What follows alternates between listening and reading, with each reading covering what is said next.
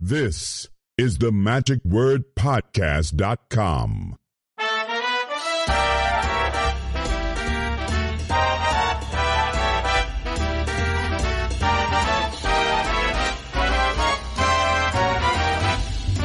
We are now starting the beginning of a full day here, which is uh, officially day two. Yesterday was a half day, which seemed like a full day. A lot of stuff going on, but we're getting kicked off here with breakfast. And before long, we're going to be having the close-up contest. Uh, last evening, after we closed, I told you there was the Chad Long lecture, followed by uh, I went back up to the room and put the uh, podcast together. But at uh, 11 o'clock was uh, Chip Romero's presentation of uh, Great Leon's Haunted House, which was really uh, interesting and a pretty thorough uh, history and everything. But uh, this morning we're uh, going to soon be having the contest, and one of the people who's going to be sitting watching the contest, not as a judge, but just uh, in his own mind judging, perhaps. My friend and yours also, who's one of the performers here this week and lectures, Mr. Doug Conn. Hey, Doug, good to see you. Good morning, Scott. Always good to uh, chat with you. I didn't get to see Chad's lecture last night because I was working on that podcast. So tell me what I missed over Chad's lecture. Yeah, uh, fun. Uh, you know, Chad is just like uh, going to the circus, but at a magic lecture. So, uh, yeah, Chad Long, you know. If you haven't seen Chad, you've missed out one of the best, funnest magic experiences in, you know, Magicopia. Even if you have seen his lecture before, it's always a little bit different because the way he improvises so much. It's funny. Yeah. And, and yeah, I've seen Chad, you know, wow, we've crossed paths 20 times in our life, but I made sure to be there knowing I'd see a lot of the same material I'd seen before and also knowing I'd have a great time, and I was right on both accounts. Yeah. Uh, what'd you think about Chip's uh, presentation last night? Wow, what a joy that was, you know. And Chip's a dear friend of mine, and what a great historian he's become over the last 10, 20 years, and that really show, show, showed last night with his presentation of the, the Great Leon, the history of this piece. And then he broke into some professional routines. What a great uh, time right, to see him. bag, yeah, yeah. Mhm. And killed it, you know, killed it. He had a funny story. I thought what he was before he did the egg bag, telling about how that some guy when he was working a cruise ship just walked by and said, "Hey, nice egg bag." And he said, "Wait a minute, you just can't say that." He said, "Who are you?" And he said, "I'm Johnny Thompson's son." Yeah, and to bring that story all full circle, where he had seen Johnny Thompson do that routine at the TAOM in 1970, whatever, and here we are 50 And years then he later. actually bought the bag. And now he's got Johnny Thompson's egg bag. He got through Potter and Potter. Yeah. Yeah. And what a great job he does with that prop. Yeah. Yeah, well, you can tell that he's done that several times. I mean, his timing and everything. What'd you think about last evening's show, by the way? Uh, you know, I came in. I came in late last night and I missed it. So I was in the room uh, getting ready for the lectures, and I missed the show. Okay, it was a very good show. Very, very I'm sure it was. Uh, and so today you're going to be lecturing at three o'clock, and you're going to be the professional close-up show tomorrow. Is that right? Look, looking forward to doing some old school professional close-up shows. You know. And uh, today, are you going to be not only teaching tricks, but also talking a little about a little bit about being a YouTube star? Yeah, you know, my, my current lecture is uh, a bit of theory on street performing, my pivot to social media, and then I do some original close up magic, and we talk about how all that works for me in a modern era. How often do you do street performing anymore? So I'm really picky these days. It used Yeah. to be like a full time job. Now I'll go out on the weekends and do two or three hours. Mainly these days, it's with an intent of capturing some video for social media more so than collecting money in hats. It's, uh, Do you set up like a little GoPro or something, or do you have someone actually film it for you? Uh, currently, I'm using the Insta InstaCam 360, which is a 360 camera that captures front, back, above, below. That way, I get audience reactions and all the ambience in addition to the magic. I also use my cell phone, and that's set up on a tripod as well. It's a one-man show. yeah, when we were at the uh, Pebble uh, earlier this year, I think you used that uh, that camera, didn't you? Yeah, I do generally set it up pretty much wherever I go, and I do endorse this for all professionals to film their material. This camera is a small unit, and you know it's a great way to review your sets, even if you're not using the material for social media and so on. You know, it's a great way to capture your shows. Just to go back and take a look and see what you. yeah, and it fits in your pocket. It's like you know, That was kind of amazing. I remember when you set it up, and the, the tripod, of course, it was a lot larger than just the little thing. It was looked like almost a little bit larger than a flash drive or something. You know, Yeah, right. It's it's like two thumbs. You know, it's like the size of two thumbs, and it's basically sets up on a selfie stick, which vanishes in post. So the selfie stick uh, erases itself in the production process, and this camera becomes, in a sense, uh, like a drone that can, you know, And what's it called again? the Instacam 360. Okay, and it's available through Amazon or wherever. Yeah, that's where I got it. Mhm. Okay, very cool. Uh, and then you would go back and uh, put the material together. I mean, you know, you have some good shows or whatever uh, to upload to uh, to YouTube. Do you find the work that you're doing on the weekends when you go back and do uh, the, the street performing in New Orleans? To be a job, or is it just something fun that you like to do at this point in your life? So always fun. If it's not fun, I don't do it. You know, I think that uh, inhibits the flow of that kind of process. Specifically, street performing, putting yourself out in an, an environment where, if it's apparent you're not really enjoying yourself, people get it and they won't stay with you to have fun. yeah. So um, yeah, it's uh, I go out there to enjoy myself, and then everything falls in place from there. Do you find new people coming in to New Orleans who are trying to find their own niche and that, they've that, heard about New Orleans? That has been a constant for 30 years of my life, and I've seen some amazing train wrecks and some amazing successes. Hmm. You know, it's a very challenging environment to street perform in New Orleans, and uh, it, it's a great way to become very good or to be beat up very quickly. So almost physically, huh? I mean, really, it, it could happen. Yeah. well, tell me about. That. I'm always interested, like in a train wreck. What have you seen? Like somebody in which the audience takes charge or something, and the guy just uh, says, "Oh, I'm then yeah, discouraged." Know, in New Orleans, it can get double weird because we, you know, we have open container laws where people are roaming around with drinks in their hand and half drunk to begin with, and then yeah, and they're not used to being in this situation. You know, like you get a little bit out of hand, a little a little faster than you might be used to. So uh, it can get weird out there for sure. Yeah. Well, you know, along that line, I've, I've had conversations about this uh, about Will Smith and the slap, you know, that was on the Oscars a few years ago with Chris Rock, and it, I, I, felt like that that was going to be a demarcation in which that it essentially gives the audience the it breaks that fourth wall that even they can walk up on stage and it's like, hey, he did it on the Oscars. You know, what's to prevent me from going up to hitting someone on, in a yeah. comedy club, or particularly when you're a street performer and you're walking by, if you don't like the guy, particularly if you've been drinking or something, yeah. they might. Uh, have you found that audiences are more belligerent of late than they were before? Were they more respectful, or is it the same? You know, it's.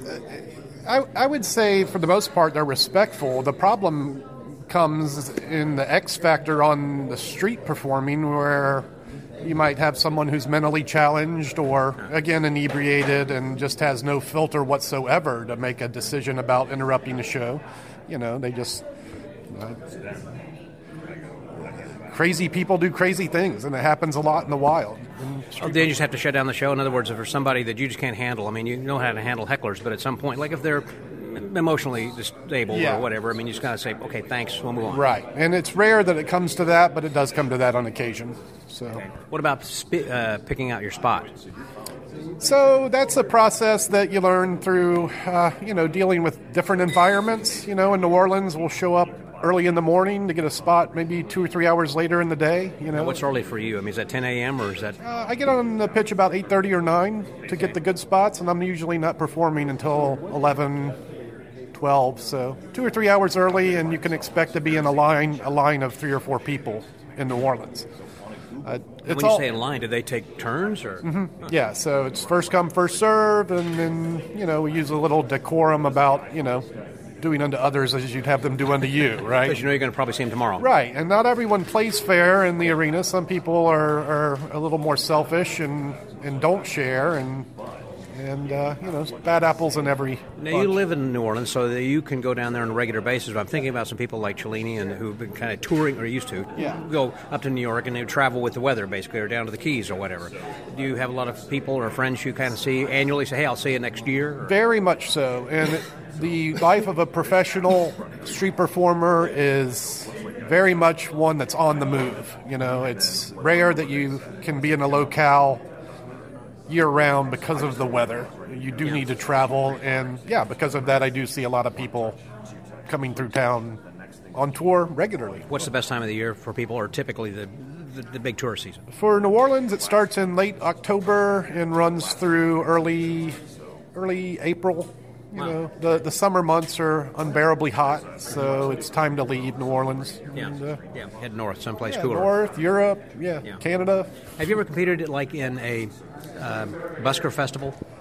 You know, I haven't. As we sit here at the TAOM, I had my one and only competition experience when I was a young man, and it broke me as I made some bad mistakes.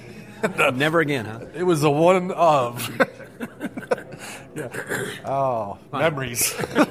and not good ones particularly. Yeah, I, I was doing sleeving material. I walked in the first room and I knocked a chair over and I bent down to pick up the chair and everything falls out of my sleeve. I'll be right back. Yeah. well, this experience is over. so the judges, I guess uh, you know how that's done. Yeah. Okay. So, Well, Doug, always good uh, talking with you and uh, seeing you at all the different conventions uh, over this last year as, as well. It, it's kind of funny as I've just recently moved and I was going through a bunch of books. Tom Vorjahan was helping me unpack some boxes and he pulled out the Doug Conn book, you know, from uh, out of the box and put it back on the shelf. So, I'll take this with you and have Doug sign it. And I said, uh, you'll notice he's probably already signed that. yeah, right. Yeah, we, we've crossed paths a long path a few times, and, and hey, I'll see you again in November at Tricks, right? right. See you at Charlotte. That's right. Yeah. It's a big year for conventions for both of us. Yeah, absolutely. Well, Doug, good talking to you, and I'll uh, good luck later in the uh, with your lecture. Thank you, Scott. Okay, Good so the Magic Word Podcast. That was Doug Conn, Scotty S.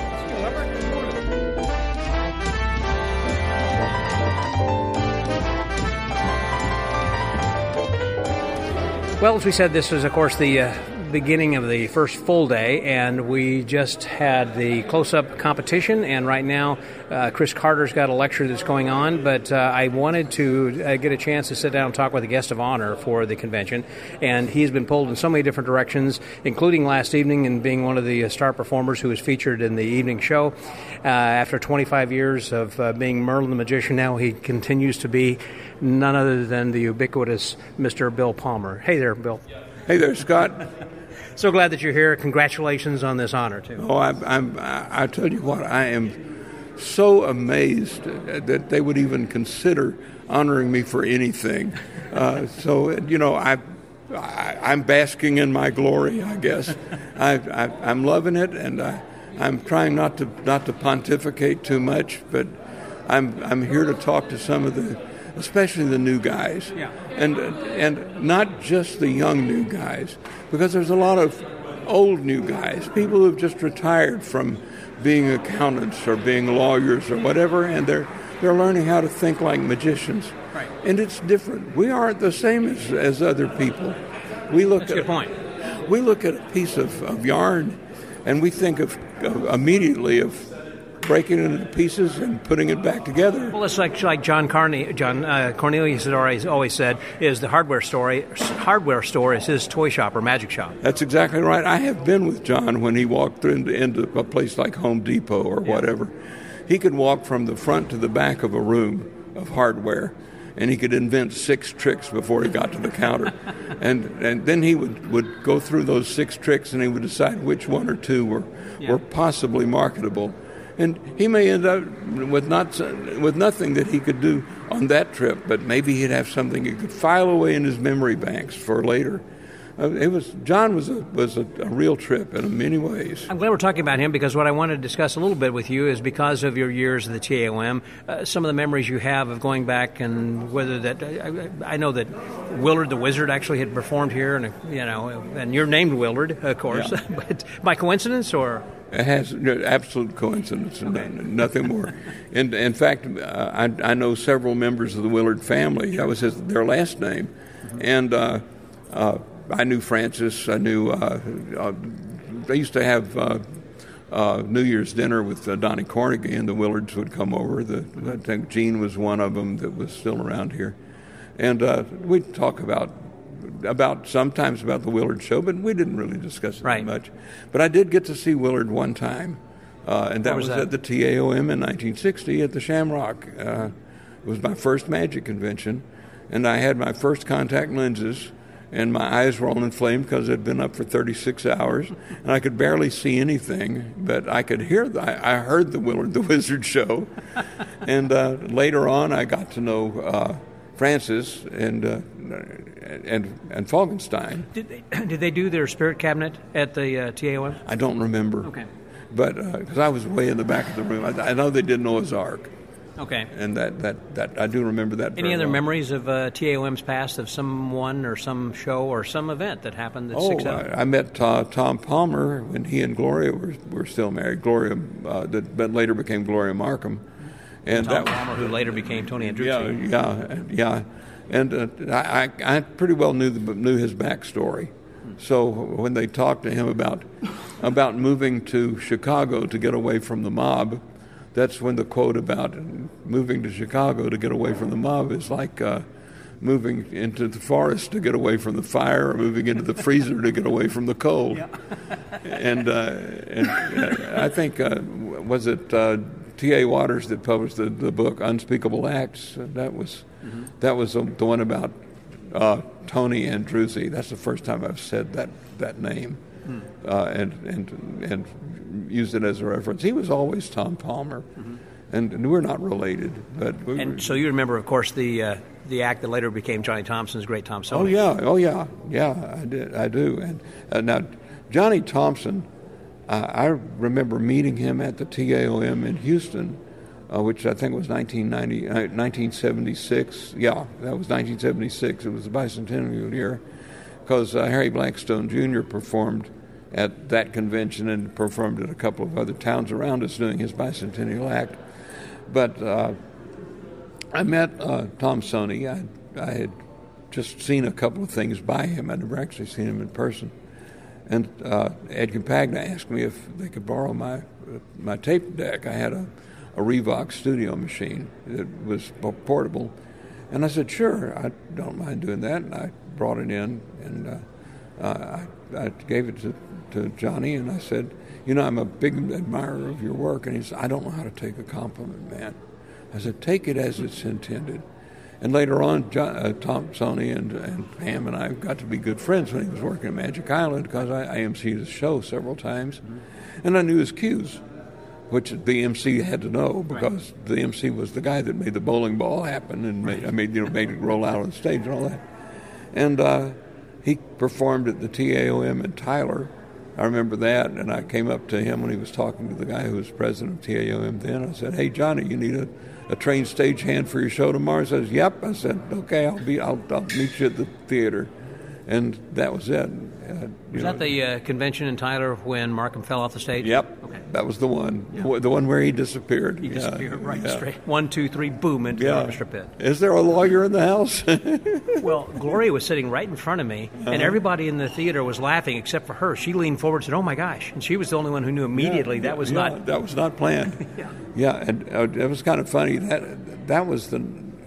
That, I think that was the same night that I got to the theater a little late because Tomsoni needed some some hamburger patties for the Chihuahuas. Hmm. You know, they always travel with those two Chihuahuas, right. and so uh, I drove him over to a Whataburger, and we got our, or to a Burger King one, and we picked up a couple of, of, of hamburgers for the for the, the dogs yeah. without without mayonnaise, without anything but a bun. You know, two plain uh, naked, but, yeah. naked hamburgers. And uh, I mean, that, Tomsoni was he was an interesting character and a, a he was a delightful guy, and he had a brain on him the size of, of a house. I mean, he was he invented so much stuff that people don't even know he invented. Mm-hmm. He invented the Al Koran deck and gave it to Al. And let Al take credit for it. Yeah, huh. that's the one that he used with that Nemo fifteen hundred wallet. You know, he was a, he was a, just a, yep. you know, trade show worker and cruise ships and yeah, everything. Yeah, he was a good. He was a, just a really terrific guy. Yeah. I, I really miss him. I'd, I'd, I'd, see him every time I went to Vegas. Right. And, and same with Pam. But anyway, that's a, that's neither here nor there. Well, you, um, you talk about the Shamrock. That hotel is long gone. I remember Walter Blaney. I think. Uh, well, I know he was the president back when it was in the Shamrock. I recall the uh, story about uh, the SAM Assembly 19's charter was signed by Harry Houdini, which apparently hung there in the Shamrock Hotel where they used to meet. Mm-hmm. And so when it was demolished, I guess that went with it because nobody knows where that is now. Oh, gee, I, you know, I didn't know that. Uh, yeah. So it, it, may be around somewhere. That may have actually gotten uh, gotten sold during the distribution of pieces. I have a souvenir of the of the Shamrock myself that Herbie Brochstein, who was the guy that that founded Brochstein Music Company and Promark Drumsticks, mm-hmm. uh, gave me for performing at, a, at his birthday party. Mm-hmm. It was uh, one of the uh, uh one of the door uh, things that they put on the back of the door that had the list of the rates and so oh, forth. yeah, yeah, yeah, right, right card, right. Yeah, and but it was a Shamrock rate card. I've got one of those. It's kind of, of course, they had thousands of them or hundreds of them because they had hundreds of rooms. But Well, the. TAOM has always had the different uh, locations where they've hosted. Like you know, this year it's here in the Gallery area. We've had it downtown uh, at the Hyatt, and they say the Shamrock way back then. We've had it at, at different places around um, as well. So um, it, has. been You've been attending for so many years.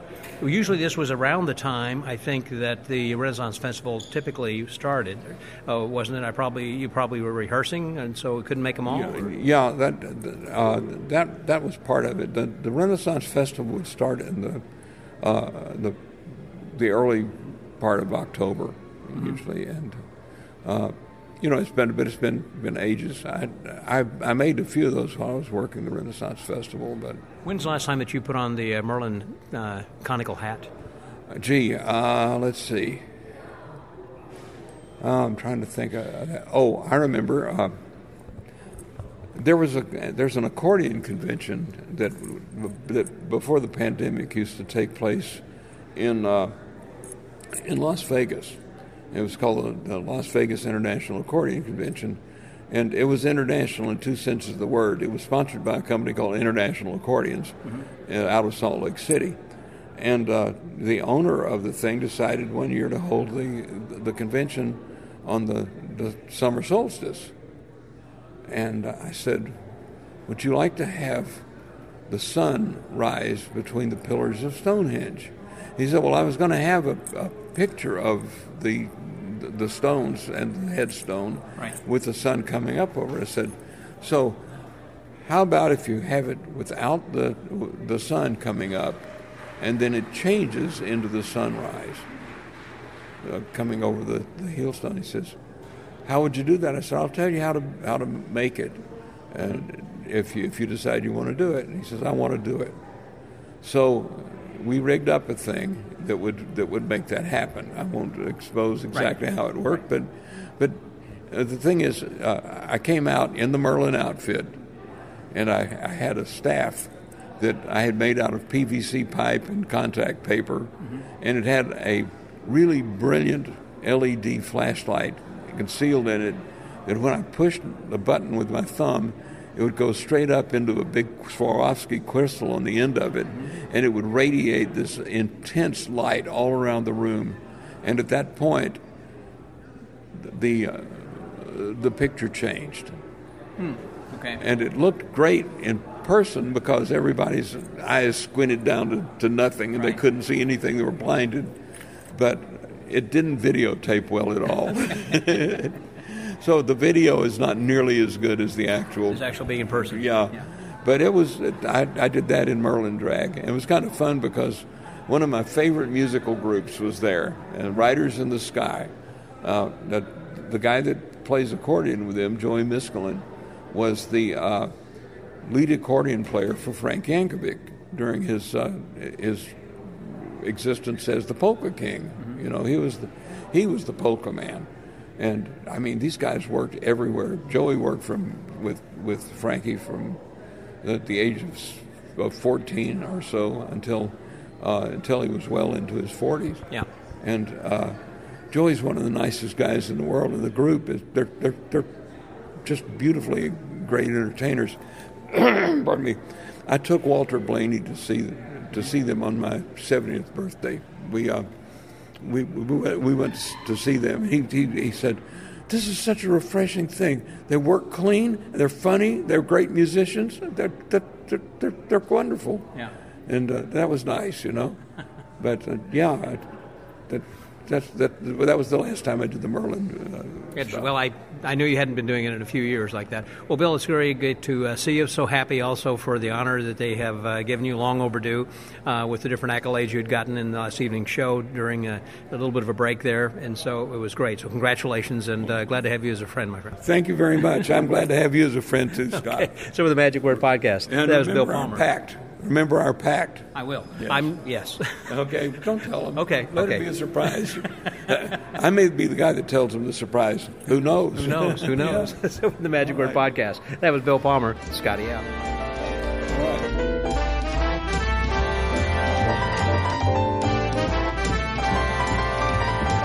The morning activities have been uh, outstanding, as uh, the rest of the convention has been uh, wonderful also. And we just finished a, uh, wonderful lecture that was by Chris Carter, and we're soon going to be having the uh, children's special public show that was originally going to be with Mario the Maker, but uh, C.J. Johnson's filling in because of some medical issues in Mario's family.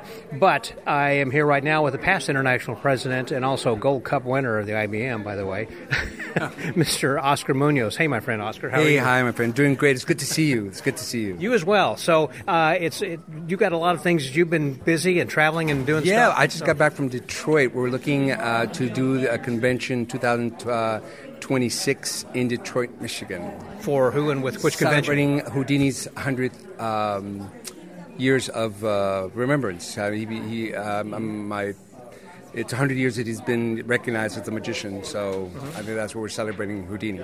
Oh, okay. And you're going to be part of that? You say you're going to be performing, or what? Um, well, actually, I'm the guy who they sent out to uh, find the place, and then lose sleep, uh, get stressed, and you know everything that comes along sure. about trying to yeah. create a convention. Exactly. But uh, we're also working on it at the same time as doing uh, for the uh, convention in uh, Tacoma, Washington, mm-hmm. in, in 2024.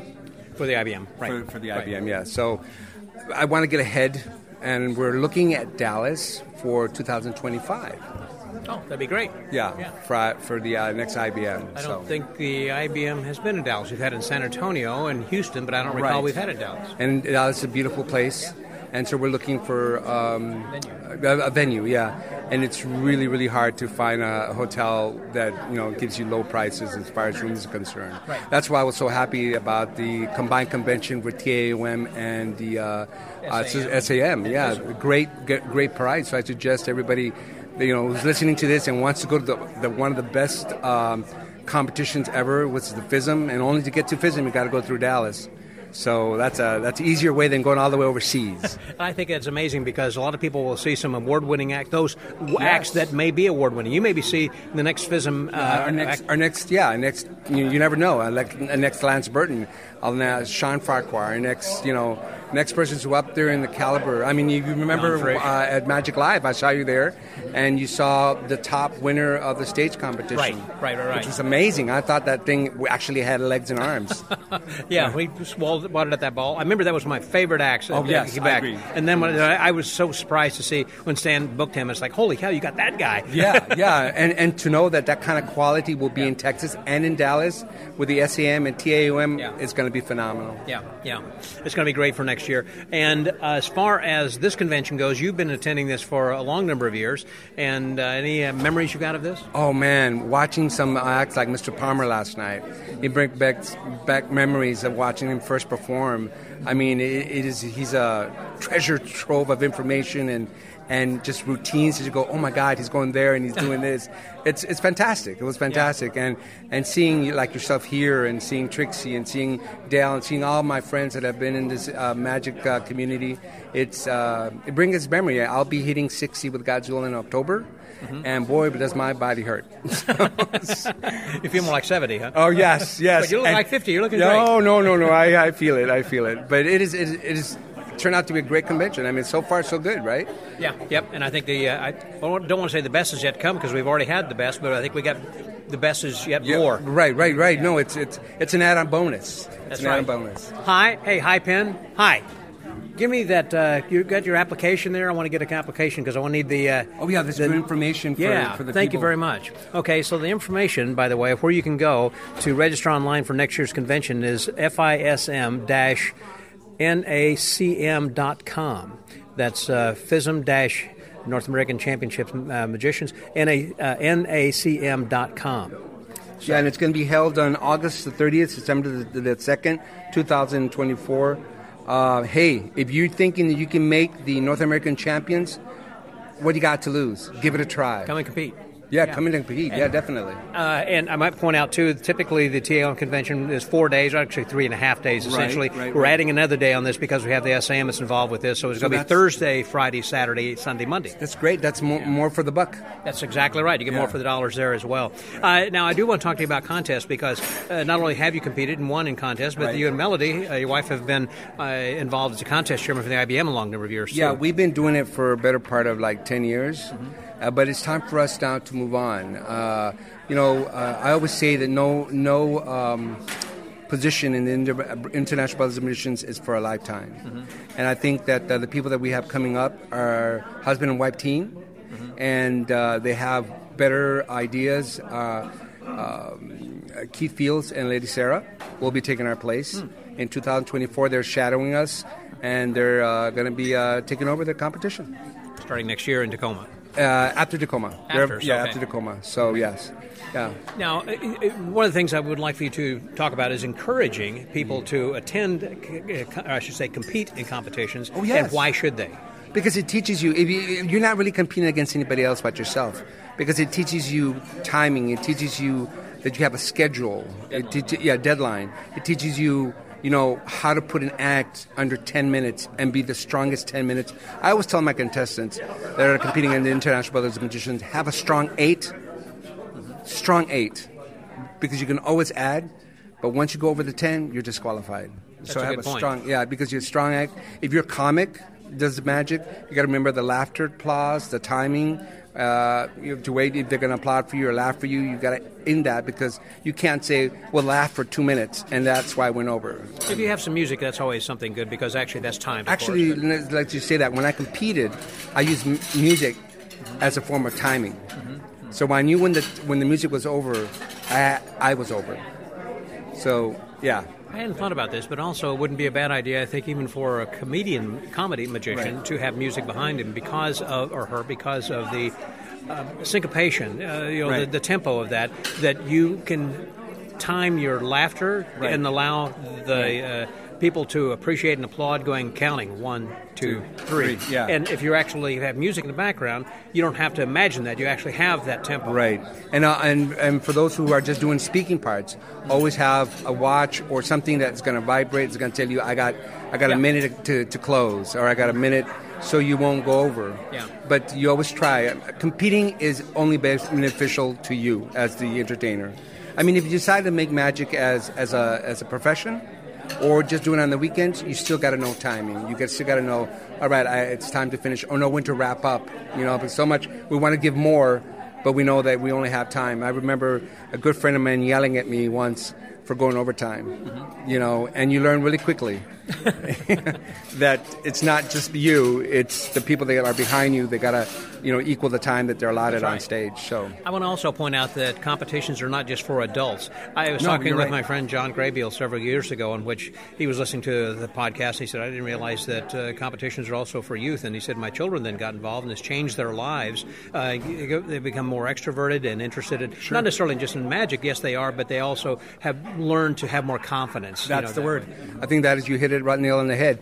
Is that you develop confidence within yourself. It's not egger, uh, arrogance. It's confidence, knowing that you can get up and talk on anything. Right. Right. You know, And it so doesn't have to be magic. It's a good thing for children to learn. Sure, and what is the age group, by the way? Uh, how young can people be to kids? To, Once you're a member of IBM, if you're 15, and, uh, I believe it's 15. is it now? Okay. Yeah, 15. Uh, you can compete.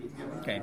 Yeah. So it's just 15 to 18 as junior? Junior, right, right, right, and then adults, well, obviously. I thought we had changed that to 11 because it was older and they reduced it down to 11. Maybe they haven't. I might be, I might be wrong, but I'll check and get back to you. But yeah, There we go. Uh, but the uh, the point is, I would encourage people. Oh, yes. Not, I mean, thinking, okay, well, I'm not an adult. Well, you don't have But to be an adult. too early. You're never too early to even to start. I mean, because you can do it in your local ring or assembly, Mm-hmm. Or you can have the, uh, you know, which would be great for the local rings and assemblies to have within themselves a contest. Mm-hmm. Who might be the ring or the assembly might say, you know what, we'll support you as a youth to go to the national convention and compete, or go to regional convention and compete. So it creates and fosters uh, un- unity within the ring or the assembly. Yeah, right. Well, uh, you've been an inspiration then also to a lot of people by you, leading leading the way. Well, thank you, but leading the way as far as in ring competitions, and then putting your money where your mouth is, in the standpoint, you know, that you actually said, oh, "I'm going to take charge of the contest for all these years." How many years have you been doing this? Uh, better part of 10 years. I thought for quite some time that Yeah, you have. yeah, you, yeah, you and yeah. Melody have done a great it was, job. It, it was been an honor to, to, to work with the, the International Brotherhood Magicians, but also it's an honor to work with those people. Mm-hmm. They may not have made it first place, they may not even placed. But the cool thing is we develop friendships and families. Yeah. Um, one of the ones that made it big but never won the Gold Cups was Shin Lim. That's right. Well, I remember that You very know? well. Yeah, I mean, and you were one of the judges. We sat Well, there for yeah. what hours discussing this, Yeah. and and but look at him now. That's right. You know, I mean, That's the point. But it's good, to, good, I, good to know that we, meaning you and I, and all the other judges and the, his friends, were part of making him the success that he is today, or at least giving him the confidence to go out there and compete in the national, international world of magic. I would say also when people are considering competing next year for FISM, the North American Championships, they really are going to need to step up their game because Yes. you're going to be competing on a world, level. level, And so if there are some opportunities, I'm talking now to you out there who are listening who are com- uh, potential competitors to look at some of these videos of other foreign acts, Yes. particularly look at past winners. And I mean, don't want you to be discouraged thinking, I can never do that, I'm out. Wait, wait, wait, wait. Well, it, this is what I like to tell people: is if you're deciding to compete at a at the FISM level, you should have a team. Yes, oh, that's good advice. Have a team. A good friend of mine uh, who won the North American champion, Sir McDonald, had a team.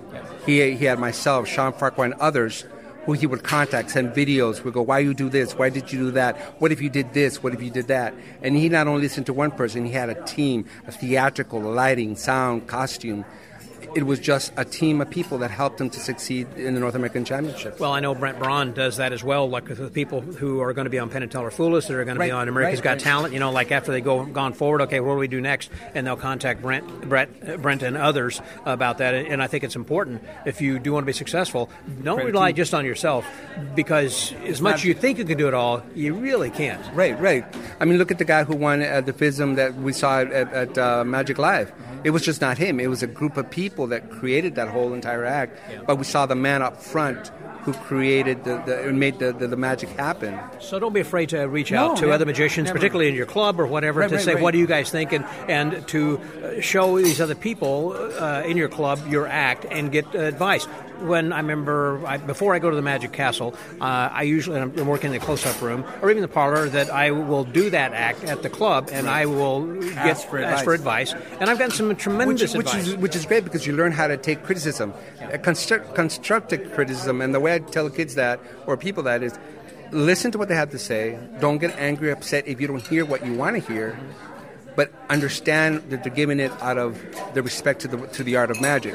Because none of us want anyone to fail, Right. Right. So listen, and if it fits you, and if it fits the way you're thinking or the character that you want to play, and take it in and experiment. What if they are right? You might be angry at them. Oh, what? What is you know? Well, why did he say that? Because you know, I think it should be done this way. Well, because he may look at, at it at a different From a way. director standpoint. Yeah, right, right, right.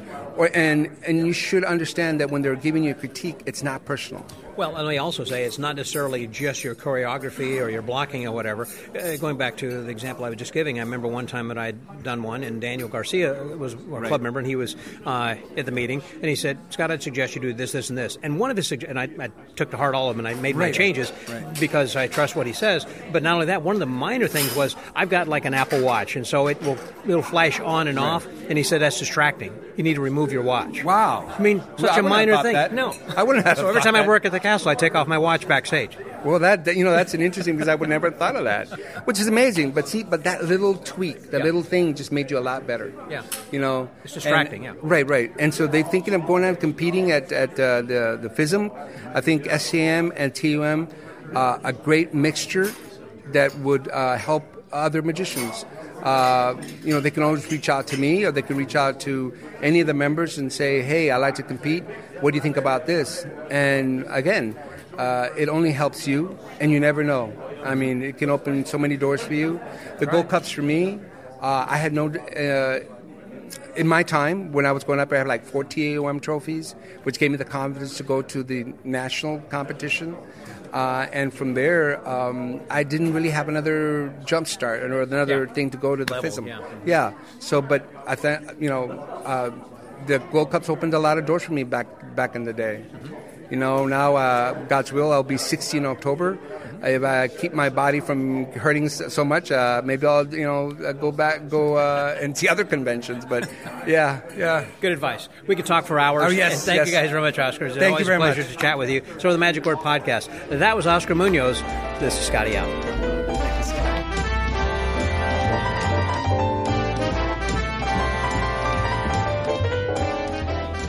I think it's appropriate. We actually, of course, get around to talking to the president of the uh, TAOM for this year in 2023, and I have been kind of stayed out of his way because I know how busy that he's been. I've done that myself, and so it's kind of hard to even t- pull a few minutes away. But I was able to do that, and here he is right now. My friend and yours, he is the president of uh, this year's TAOM, Mr. Dick Olson. Hey there, Richard. How are you?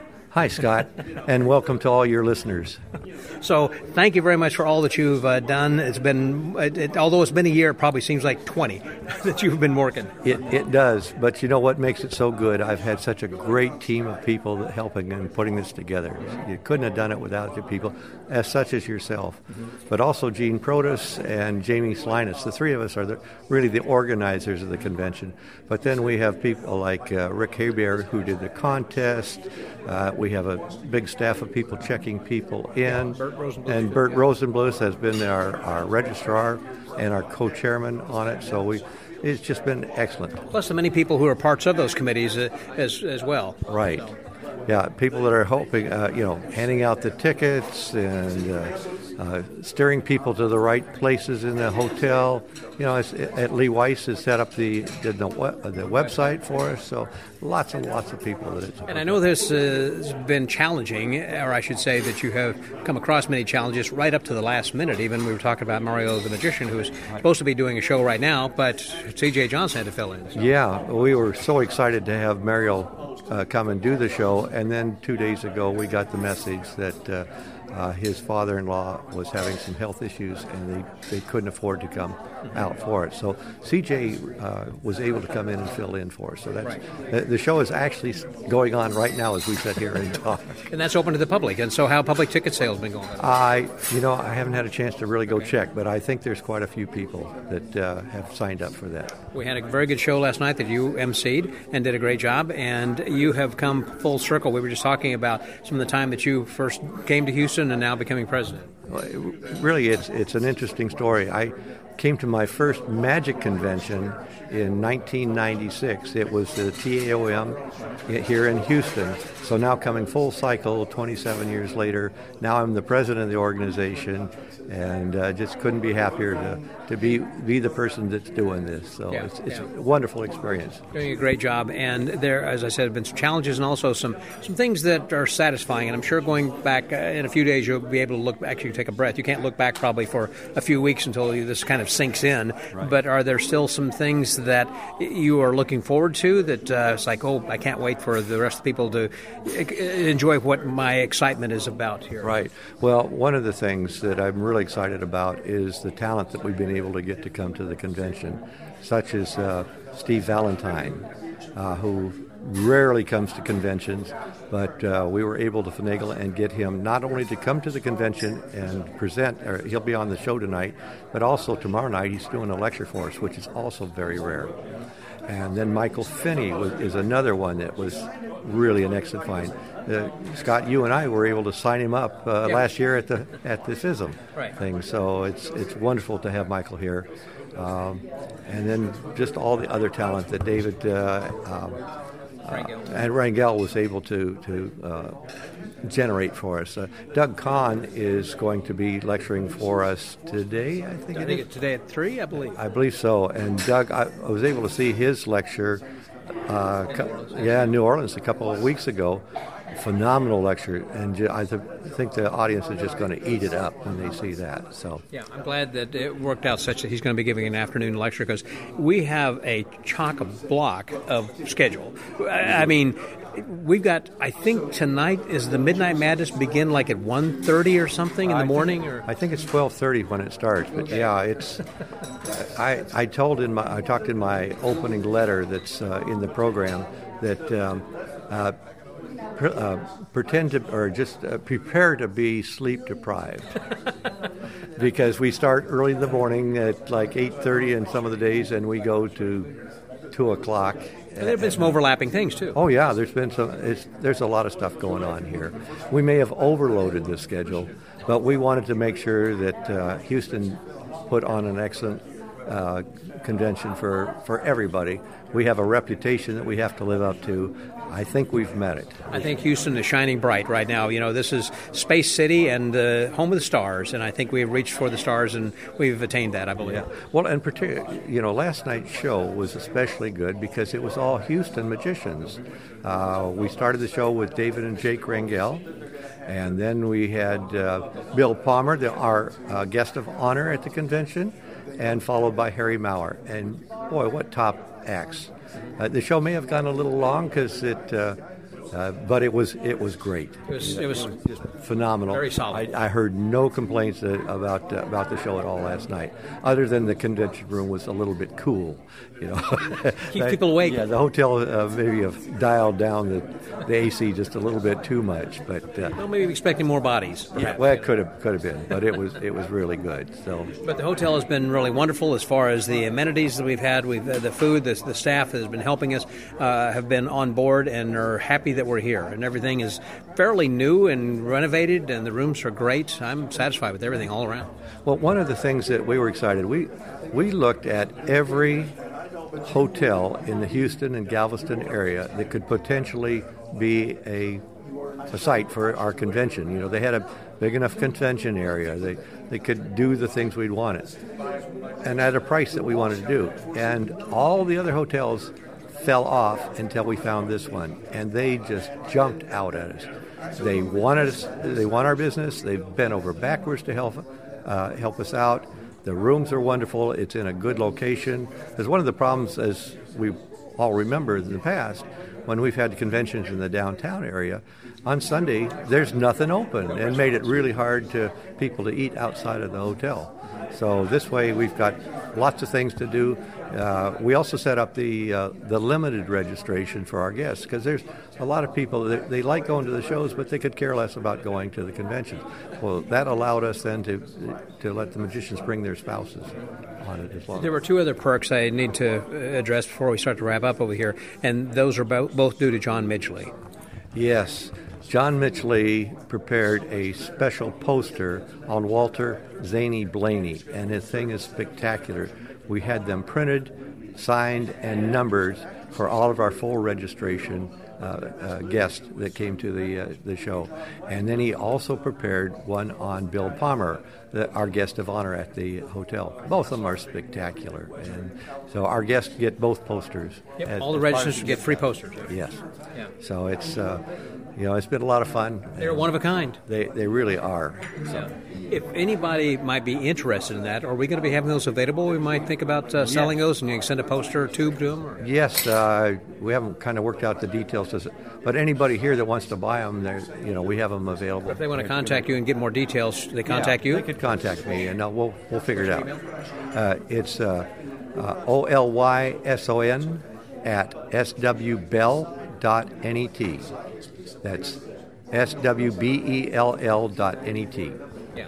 Oleson at swbell.net. Got it. Okay, and then you can ask, and then that you're interested, and he can give you some. De- Dick will give you some details. Right. Sounds great. Dick, thank you very much for doing a great job. Okay. Well, thank you very much, Scott. It was always fun, and thank you for all the help you've given us doing the marketing for the program and the publicity. So we we're very happy with what's going on. I think it's uh, done well, and thank you again. So, for the Magic Word podcast, uh, that was Richard Olson, president of the 2023 Texas Association of Magicians. This is Scotty out.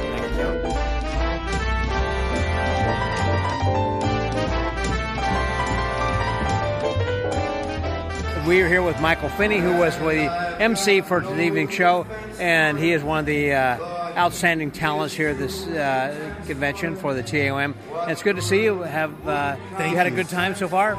Yes, it's been really enjoyable. I mean, uh, this started Friday night with a really good show. I really enjoyed Harry and uh, Harry Maurer did a great job. He killed it. Yeah. Now you were here th- early on Thursday. You did like a private show or something, or like pu- yes, public, or I, what? I have to mention that. Uh, Harry Maurer does a little private show on Thursday nights at an Italian restaurant and uh, he was gracious enough to ask me if I wanted to come in and do the night and and relax before the convention, which these days I need a little time to just Yeah, relax and sure. unwind. So it was great spending uh, Wednesday night with Harry and Carol Ann, and then the show Thursday night, and then the, obviously they drove me down up here to the to the convention, and and they made the whole thing really an easy go for me. Well, I wish I was still in Houston, so that way I could have joined you. I would have loved to have seen the show Thursday night. We had a great time, and um, I will duplicate that tomorrow night. And so tomorrow night you're going to be lecturing, or not? You're lecturing tomorrow, or you're just No, performing? I'm just doing my evening show with Rob Lake. And so Rob's going to be the uh, evening uh, performer. And so, as past president of the uh, past international president of the International Magicians, uh, International Brotherhood of Magicians, sorry, you have uh, also been a person who has been going out and uh, helping to uh, solicit more membership. And so, Well, obviously, you want to promote as much as you can in that position. You have the opportunity to do it, and it kind of validates. But, you know, I, I'm, I will never be able to explain or express to anyone what magic has done in my life. Um, I, I probably, you know, somehow would have succeeded at something, but never as grand as what I've been able to do with magic. And so magic just gave me an opportunity, and I think it gives a lot of people who try it an opportunity to find something else about themselves. And when I started doing magic, it, it made me feel complete. It Right. made me feel as though, you know, I could do something and it would be me. And it's me, and I get to call the shots. And so I tried to learn as much as I could from as many people as I could, which is why at this time in my life I miss so many of the people that helped me. But I uh, like the adore. fellow in Phoenix, who uh, what was the fellow's name who had ran the magic shop? That well, was that in- was Bert Easley. yeah, Bert Easley, the right. vaudevillian Yeah. magician known as the Tipsy Trickster. Yep. It was his son, Herb Easley, and then it was Jack Sutherland who was my mentor. Jack's the guy I'm thinking of. Yeah. Yes, Jack.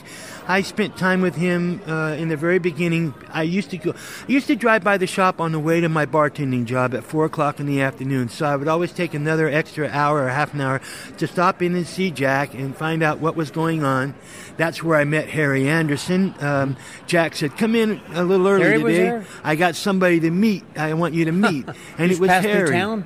And and and Harry uh, had learned from Jack. Jack was one of Harry's mentors back in the day. Really? And we were both pallbearers at Jack's funeral, and that's our connection and, and how we became friends. So I thought Harry was an Austin magician. uh, well, around here. originally, uh, a lot of his stuff came through Phoenix, and he Huh. may have been in Austin. That may have been that, but I met him in Phoenix through Jack. yeah. And I know that he traveled through Phoenix with his first wife, I believe. And Mm-hmm. um, I didn't know much about him, but I had seen him on TV, and then getting getting to meet him and hang out with him a little bit. Now and- that wasn't back when you had the uh, uh, Finney Bones, was it? Nope. You know what? Um, Harry was such a big star by the time Finney Bones came along that I didn't get to see him as much then, and it wasn't until after that we got to reconnect again.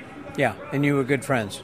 Yes, Harry. I mean, who doesn't love Harry Anderson? And and it, it was him that, you know, put a hand out to me and welcomed me. Yeah. And that was, you know, that was a confidence builder. And, and even Jack said to Harry, he goes, better watch him. He's go- he's going to be funny." And so Harry Harry just put put his arm around me and said, "Welcome to the club." You know, and so that that was that was that was a And you felt like you're life. part of the group yeah, then all of a sudden. Yeah, because I was, you know what? Guys like Harry knew nobody was a threat to him. There was nothing, nothing to worry about, and so he was kind, and, Uh-huh. and so he deserved all of the sex, success he ever got. Yeah. Well, and the same with you. I think you've deserved all the success you've had, and you've been learned. working so I many learned. places. I learned by imitating what those other people did That's great. and how to You- get you stand along on the shoulders business. of giants. Yes, yes, sir. Exactly. Yeah. Well, you've done a wonderful job here this evening. It was uh, great seeing you in this evening show. Did a wonderful job. Looking forward to seeing you tomorrow as well. Thank you so much, Scotty. I, I'm now I'm really looking forward to tomorrow night. I kind of set myself up for a good time tomorrow Yeah. by getting to do what I got to do and doing straight stand up. So tomorrow's going to be, you know, I'll be in my my environment, element, my yeah. wheelhouse, and it, it's going to be a lot of fun. I can't wait to make this crowd laugh. And so it's going to be some of the stuff from your CD. Uh, a little bit from the CD, but mostly I'll be doing my magic. Uh, dry my, heat. My, my feigned style, yeah. I'll, well, I did some of that tonight. I'll try Oh, to touch yeah. on lightly tomorrow. I wanted to separate the two, and I, it was a great opportunity Perfect for me to do that. Yeah. Exactly. Yeah. Well, Michael, you're a good buddy, and I appreciate uh, you coming here and being here. Scotty, thank you so much for all your kindness. You know I appreciate you. Of course. So the Magic Word Podcast. That was Michael Finney. Scotty out.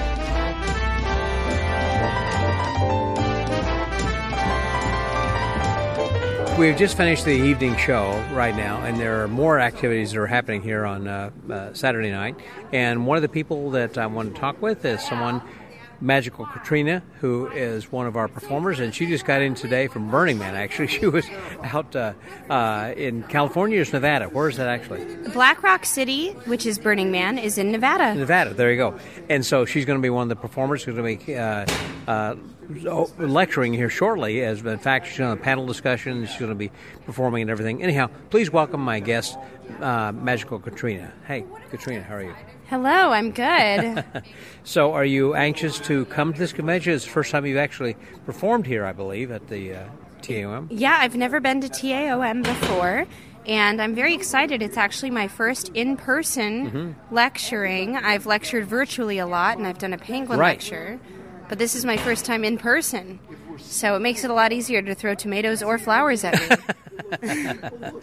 So, are you a little bit uh, kind of trepidatious? I mean, you're a little bit kind of nervous, a little bit, as far as uh, this being your first live lecture? Well, so my lecture I think is going to be awesome. I everything I'm teaching is stuff that I have tested and has made me successful and make a living. So I think I think it's going to be great. No matter where you are in your career, you'll learn something, or if you're Right. a hobbyist, you'll learn something, and everything is actionable and helpful. Um, so I'm really excited about the lecture. I'm a little nervous to do the close-up magic because fooling magicians is a lot harder than laymen. Well, that's true. Now, you were on Penn and Teller Fool Us, and you were doing some fire reading, as I recall, and that was kind of hard to fool Penn. Um, you just confused me with Jessica Jane. I thought you did some fire reading. You not? No, I'll- Carisa Hendrix and Jessica Jane are both babes and both do fire eating. Okay. uh, but I am neither of them. But we are all redheads. Uh, Jessica Jane, I think, did something with ash on her arm. But you did do. I didn't. Yes, I did. G- It's okay. I, I'm very flattered to be confused, and it's funny because I think Lucy Darling slash Carisa Hendrix Hmm. also fire eats. So I think it's a fiery redhead female magician thing. Must be. Yeah, but but uh, I actually I did a an out of this world with photos of people. Oh, that's right. I- I- and uh, right, right, with a prediction at the end. And that's something you're going to be teaching in your lecture? Yeah, I'm going to be teaching that in my lecture, and it's great because you can do it with all sorts of themes. It doesn't have to be photos of men and women; it Mm-hmm. can be photos of anything. So it's great. And as I recall, didn't you do this also on uh, Masters of Illusion? Yes, yeah, they wanted me to do it there too, and uh, and I have a children's version where I have them help me pick out a pet, which is pretty Mm-hmm. adorable. Yes, very cool. So, as far as uh, you coming here against first, con- have you worked at other conventions and performed your lecture, or is this your first time lecture ever anywhere? Um, I've performed the lecture at a few different rings. Um, I did it at IBM's Ring One in St. Louis. Mm-hmm. I, I, th- I hope I got that right. Please fact check. Please comment St. on Louis, this. yeah. Oh yes, please comment if Ring One is somewhere else.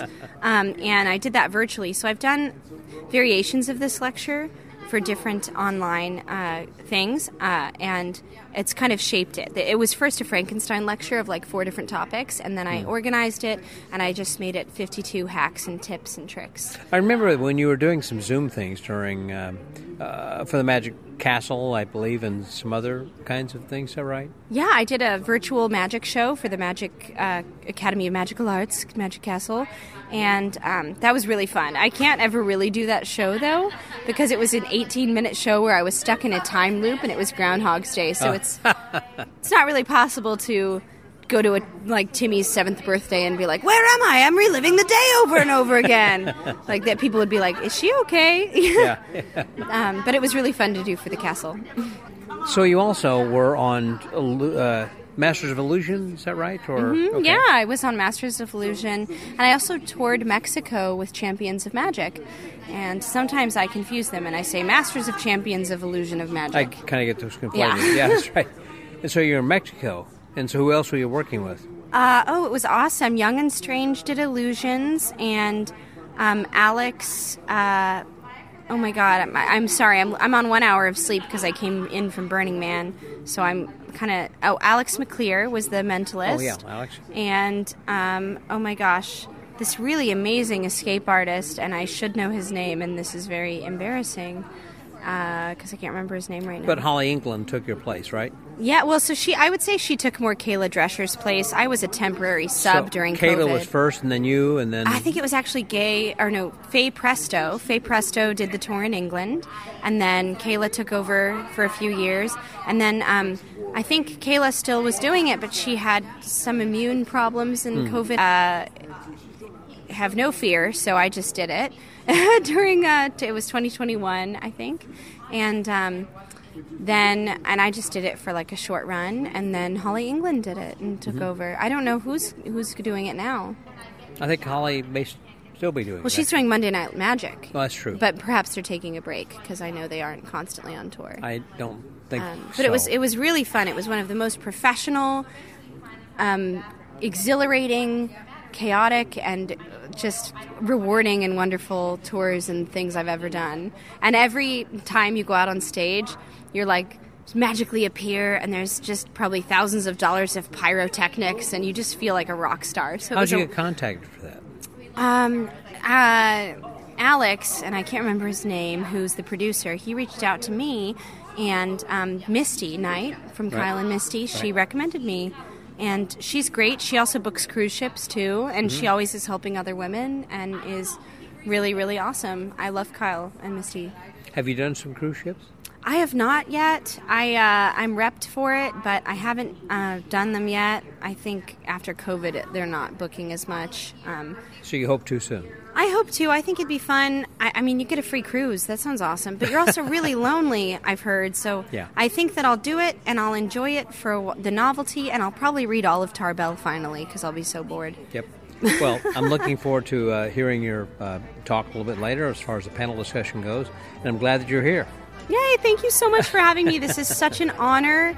I am so excited and honored to be here with all of these wonderful magic makers. We have the coolest job ever. We really do. Thank you very much. And so that for the Magic Word podcast, that was Magical Katrina. Scotty out.